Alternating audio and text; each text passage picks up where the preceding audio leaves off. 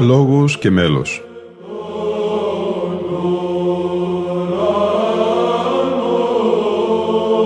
Προσεγγίσεις στη μυσταγωγία της ψαλτικής τέχνης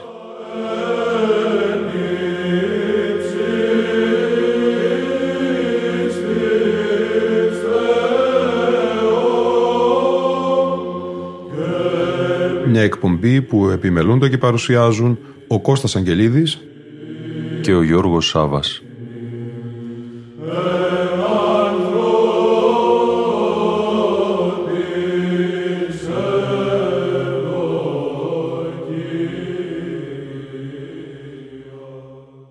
Αγαπητοί φίλοι ακροατές και φίλες ακροάτριες, μέρος έβδομο και τελευταίο του πολύπτυχου αφιερώματος της εκπομπής «Λόγος και μέλος» εν ώψη του εορτασμού της μνήμης του Οσίου Ιωάννη του Κοκουζέλη από την Εκκλησία μας κατά την 1η Οκτωβρίου. Ιωάννης ο Κουκουζέλης, ο Αγγελόφωνος, ο Καλικέλαδος, η δεύτερη πηγή της εκκλησιαστικής μουσικής μετά τον μοναχό Ιωάννη τον Δαμασκηνό. Ιωάννης Κουκουζέλης ο Παπαδόπλος και μαΐστορ της μουσικής. Πλήθος μελισμάτων του Ιωάννη Κουκουζέλη ακούστηκαν στο αφιερωμά μας όπως θα επενδύσουν και τη σημερινή μας εκπομπή σε μια προσπάθεια για μια όσο το δυνατόν επαρκή γνωριμία με το μελουργικό έργο του σπουδαίου μελοποιού της Ορθόδοξης Εκκλησίας. Πρώτο μέλος της σημερινής μας εκπομπής αποτελεί ο δεύτερος πόδας του στοιχειρού «Όσιε Πάτερ» του ψαλωμένου Ισοσίους «Ελθόν γάρ ο Χριστός» σε ήχο πρώτο και μέλος Ιωάννου του Κουκουζέλους και πάλι στην εξήγηση του Χρουμουζίου Χαρτοφύλακος Πρόκειται για ηχογράφημα που εμπεριέχεται στον ψηφιακό δίσκο με τίτλο «Παρακλητικός κανόνης των όσιων πορφύριων των Καυσοκαλυβίτην» της Ιεράς Μητροπόλεως Λεμεσού και συγκεκριμένα του Ιερού Ναού Αγίου Πορφυρίου Λεμεσού, στο οποίο ψάλει η ελληνική βυζαντινή χοροδία και διευθύνει ο Γεώργιος Κωνσταντίνου.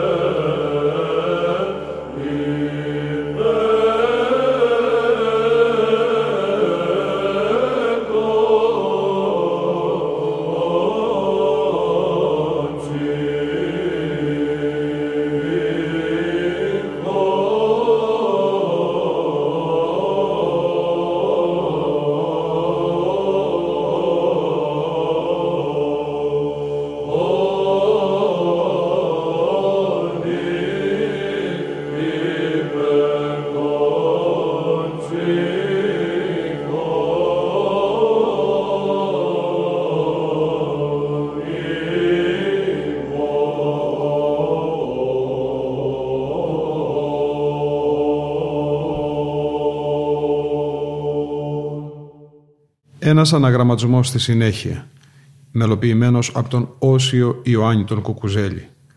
Ο Λικούργος Αγγελόπουλος, αναφερόμενος σε αυτόν τον αναγραμματισμό, σημειώνει «Ο αναγραμματισμός και χαριτωμένη χέρε που ψάλεται στην αρτοκλασία έχει μια εκπληκτική ροή στη δομή του, από την πρώτη κιόλας μουσική φράση στον πρώτο τετράφωνο ήχο, με εναλλαγές στον Άγια, τέταρτο ήχο και στον πλάγιο του πρώτου με σύντομες φράσεις στον πλάγιο του τετάρτου και στον λέγετο πλέκονται δεξιοτεχνικά οι πλουσιότατες μελωδικές γραμμές ενώ η σταθερή επανάληψη της ίδιας μουσικής φράσης του χέρε οδηγεί με σοφά υπολογισμένη αυξανόμενη ένταση στην κορύφωση της σύνθεσης πριν από το μικρό χαρακτηριστικό κράτημα.